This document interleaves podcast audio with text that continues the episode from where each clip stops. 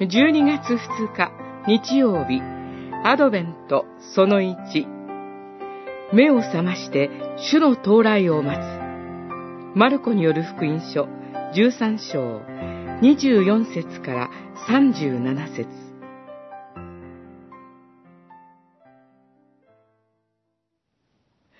だから目を覚ましていなさい。いつ家の主人が帰ってくるのか。夕方か夜中か。鶏の鳴く頃か明け方か。あなた方にはわからないからである。十三章三十五節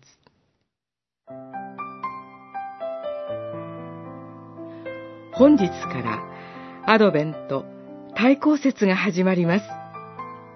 アドベントとは到来を意味するラテン語に由来しています。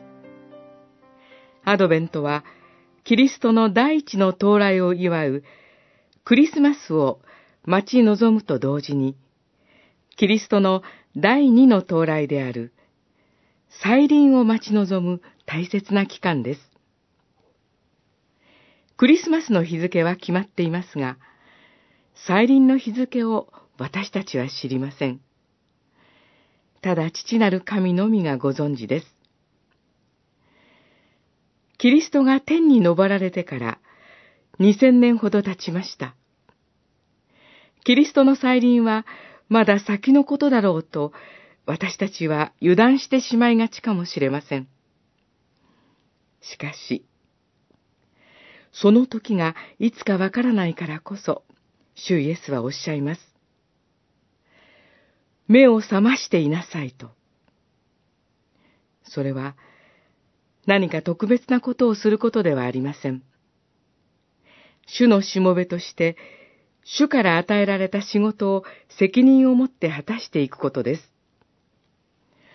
私たちは、主がいつ来られてもよいように、主の見前に忠実に日々を生きていきます。あなた方に言うことは、すべての人に言うのだ。目を覚ましていなさい。このように、主はすべての人に語っておられます。